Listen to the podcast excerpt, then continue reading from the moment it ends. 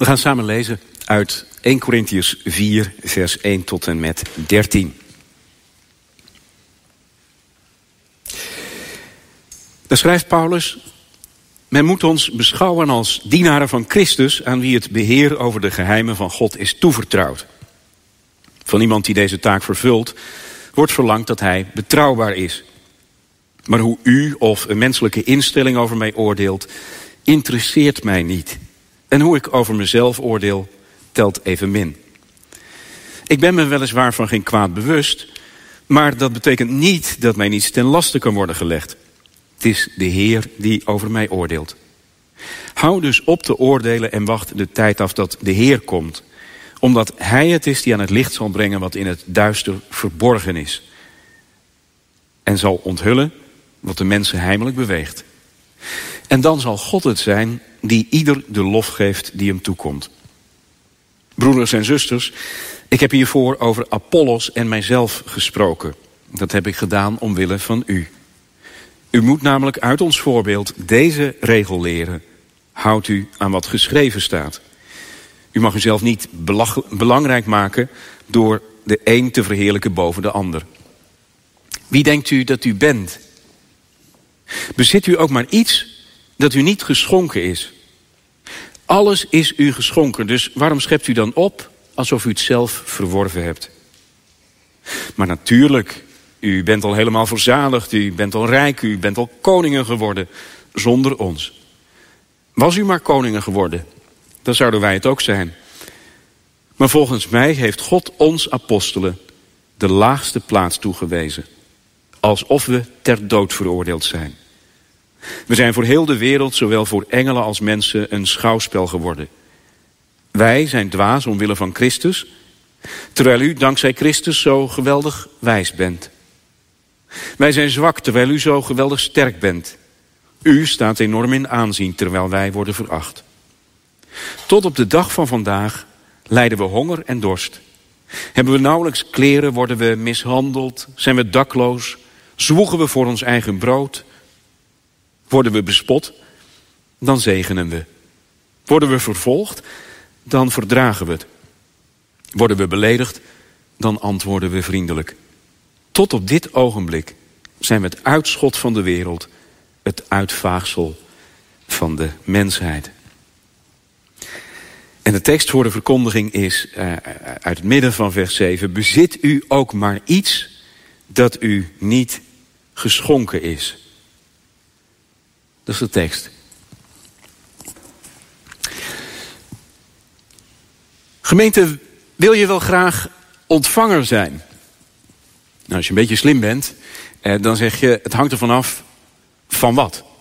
ik wil best ontvanger zijn van eh, opslag op het werk, eh, extra vrije dagen, de oproep voor vaccinatie. Welkom, ontvang ik graag. Maar ontvanger zijn van eh, zo'n blauwe envelop, of zo'n envelop met zo'n zo, paarse rand, weet u wel? Ja, die kent u wel. Nee, dat liever niet. natuurlijk niet. Ontvanger zijn, ja best. Het hangt ervan af van wat dan?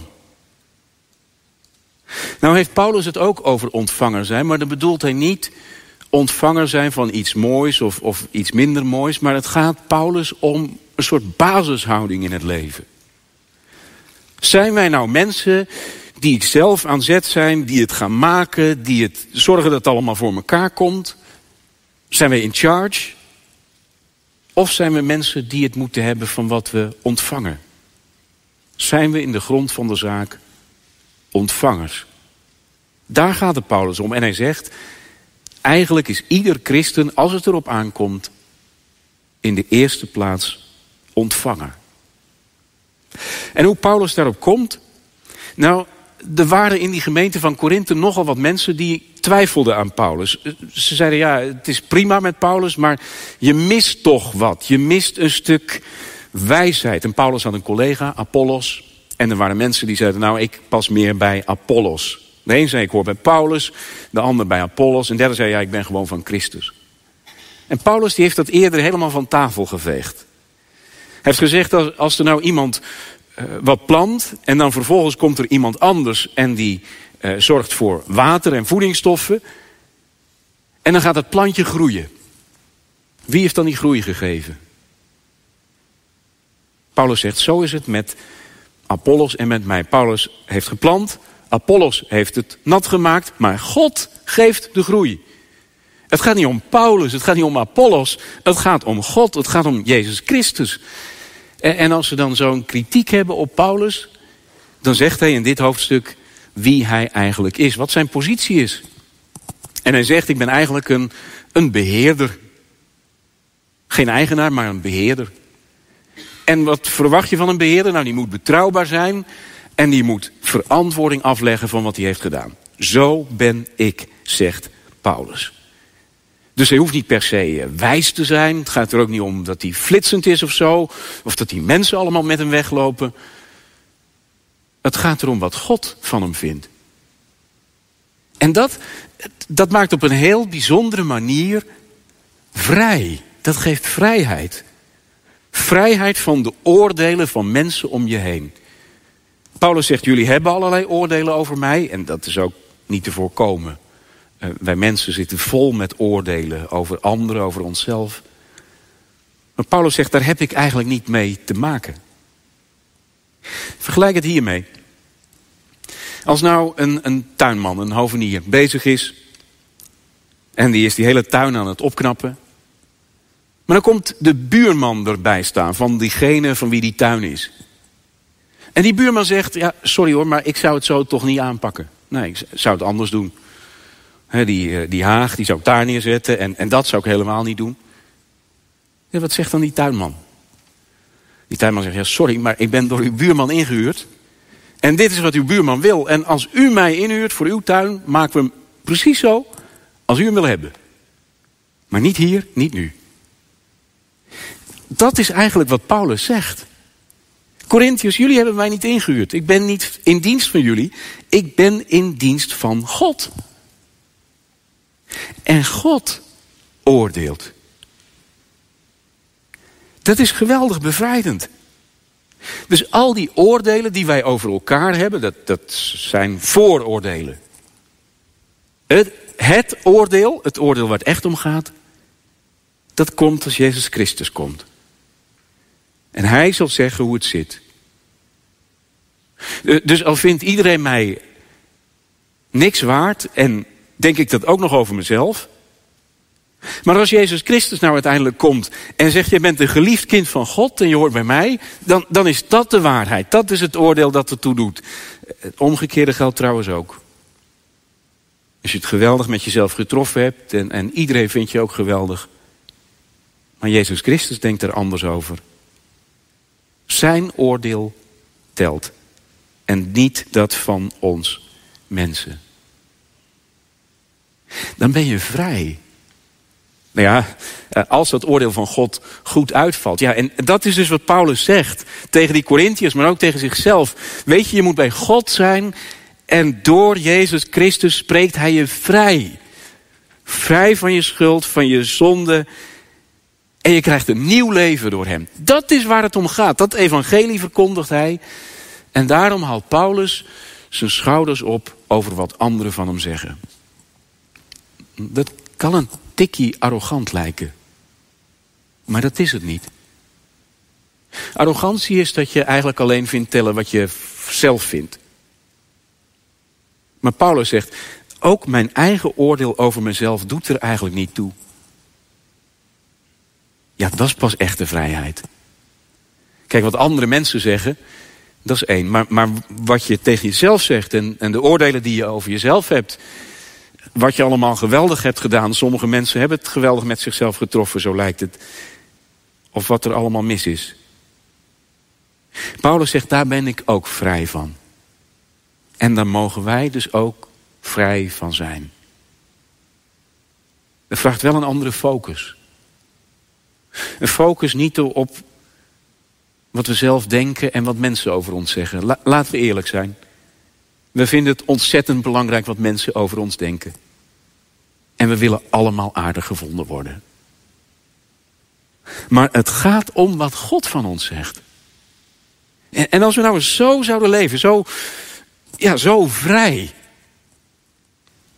De filosoof Nietzsche heeft dat ooit gezegd, hè? En zei ja, die christenen die schijnen vrijgemaakt te zijn door God, maar dan mochten ze wel eens wat meer als vrije mensen leven. Laten we dan inderdaad vrij leven. Dat is niet dat je nergens wat van aantrekt, maar dat je zegt: allereerst luister ik naar de stem van God. En allereerst kijk ik naar Jezus Christus. Want ja, ontvanger zijn, dat maakt je niet alleen vrij, maar dat maakt je ook nederig. Kijk, die Corinthiërs, die vonden Paulus niet goed genoeg, omdat ze zichzelf behoorlijk goed vonden. Eh, Paulus zegt tegen ze, verhef je nou niet boven een ander. Eh, begin van eh, vers 7, wie denk je wel dat je bent? dat, is, dat is wel een goede vraag. Wie denken wij dat wij zijn?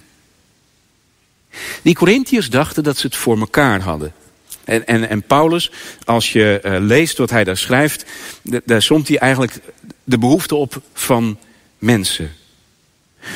Want wat hebben mensen nodig? Nou, allereerst moet je te eten en te drinken hebben.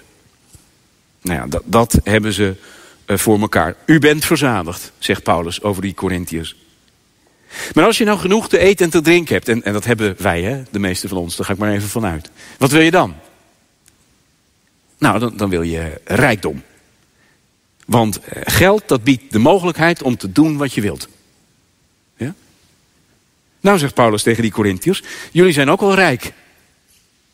En wat nou als je ook rijk bent? Dus je kunt doen wat je wilt. Nou, dan willen mensen vaak eh, invloed of, of macht. Ze willen regeren. Want dan kun je een ander laten doen wat jij wilt. Nou, ook dat hebben die Corinthiërs voor elkaar, denken ze. Jullie zijn al verzadigd, je bent al rijk, je bent al als koningen gaan heersen, zegt Paulus. Dus je hebt het helemaal voor elkaar. En dan begint Paulus met ze te spotten. Ja, heerst je maar als koningen, dan, dan zat het met mij ook wel goed. Ze doen alsof ze er al zijn, maar dat is helemaal niet het geval. Wie denk je wel dat je bent, zegt Paulus. En hij geeft die Corinthiërs een reality check. Hij, zet ze even met beide benen op de grond. Wat heb je dat je niet hebt ontvangen? Nou, laten we dat maar eens nagaan. En, en dat is wel eens goed om dat te bedenken. deze kerkdienst van God ontvangen. ons lichaam, onze gezondheid ontvangen. De mensen van wie je houdt, bij wie je hoort, ontvangen. Je levenstijd ontvangen. Je werk ontvangen. Alles ontvangen. Als God het ons niet gaf, dan hadden we niks. Nog geen adem in onze neus. Nog geen seconde tijd. Dus die Corinthiërs die, die zo hoog denken van zichzelf, Paulus zegt, hou eens even, wie denk je dat je bent? Je hebt het allemaal maar ontvangen. En dat is niet om die Corinthiërs te ontmoedigen of zo, helemaal niet. Nee, juist als vrij mens durf je ook nederig te zijn. Durf je toe te geven, hoor eens, alles wat ik nou in handen heb, dat heb ik van God ontvangen en ik moet het ook weer een keer loslaten. Dat is het leven. En er staan, ontstaan ontzettende problemen als mensen denken dat het allemaal maar van henzelf is en dat ze het allemaal moeten vasthouden en dat niemand eraan mag komen. Paulus zegt, bedenk nou dat je het hebt ontvangen en dan kun je vrij leven. Denk maar aan Jezus Christus. Er was niemand zo vrij als hij. Hij wandelde in het spoor van God en niemand bracht hem daarvan af. Maar er was ook niemand zo nederig als hij. Hij had zichzelf voor andere mensen over. En als wij ons wel eens te goed voelen ergens voor, en wie heeft dat niet? Voor het een of voor het ander? Laten we dan dit bedenken. Wat hebben we dat we niet hebben ontvangen? En, en dan God prijzen om wat Hij ons heeft gegeven.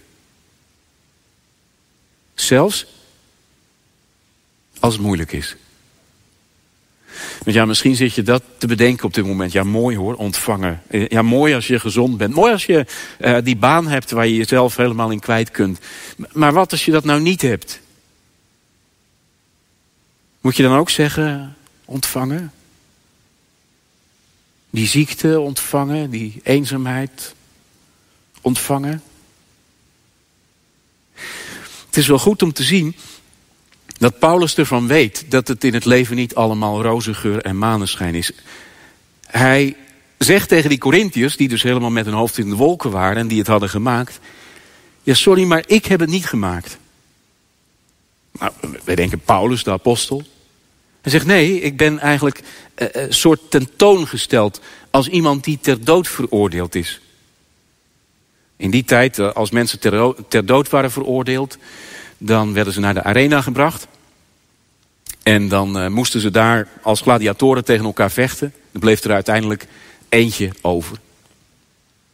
Of overwonnen volkeren, die werden meegevoerd in een soort triomftocht. In ieder geval, je, je wordt meegenomen en je gaat sterven. En Paulus zegt, zo is het met ons. Apostelen, christenen. Wij zijn het uitschot van de wereld, zegt Paulus. Hij, gebruikt daar een woord. Ja, het, is, het is niet zo fris op de zondagochtend, maar Paulus schrijft het nou eenmaal. Als je daar in het, in het oosten uh, buiten liep, er waren geen keurige straten zoals bij ons. Dus dan liep je op je sandalen. Nou, er kwam natuurlijk allerlei rommel onder. Hè. Dieren liepen daar rond, dus daar, lag van alles. En dan kwam je thuis en dan schraapte je al die zooi van je sandalen af. En Paulus zegt, zo zijn wij in de wereld. Dus als je bij Christus wilt horen, dan wordt dat geen succesverhaal. Zoals sommige van die Corinthiërs dachten. Dan wordt dat lijden. Dan wordt dat moeilijkheden. Die ervoer Paulus ook. Hij was vaak op de vlucht. Ze sloegen hem, ze joegen hem achterna. Dus als je zegt, er zijn moeilijkheden in het leven.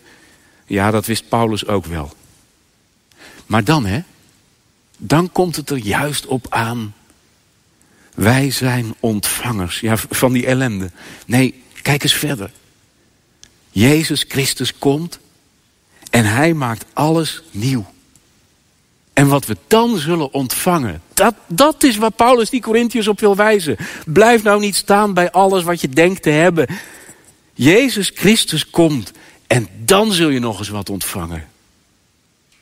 Het leven van de opstanding. Dat wil zeggen een leven voorbij de dood, dat niet meer sterft. Een leven waar, waar ziekte niet meer de toon aangeeft. Waar je mag leven voor God, voortdurend ontvangen en je hebt nooit tekort. En je zult God prijzen om wie Hij is. Leef dus alsjeblieft zo. En wees niet iemand die, die zijn handen sluit voor God en zegt, hoor eens, dat hoef ik niet, want ik maak het zelf wel. Wie zijn leven verliest aan deze God, die wint. Amen. Laten we bidden. Heere God, u wilt ons tot ontvangers maken en we beleiden dat we dan vaak onszelf in de weg zitten. Omdat we onze handen zo vol hebben, omdat we denken dat we het niet nodig hebben, omdat we denken dat ons leven wel op orde is, omdat we u niet nodig hebben. Maar we bidden, Heere God, werkt u in ons en door ons heen. Maakt u ons ontvangers van uw Heilige Geest. Maakt u ons ontvangers van uw heerlijk koninkrijk dat komt. En als het leven zwaar is, zoals het ook voor Paulus was, geef dan dat dit ons mag bemoedigen. Dat we echt vrij zijn. Niemand pakt ons af wat we in Christus hebben. Zelfs al moeten we alles lijden. Zelfs al moeten we sterven. U brengt ons er doorheen. En u maakt eenmaal alles nieuw. Daarom prijzen we u om wie u bent. Dat u ons zoveel geeft, dat u zo goed voor ons bent.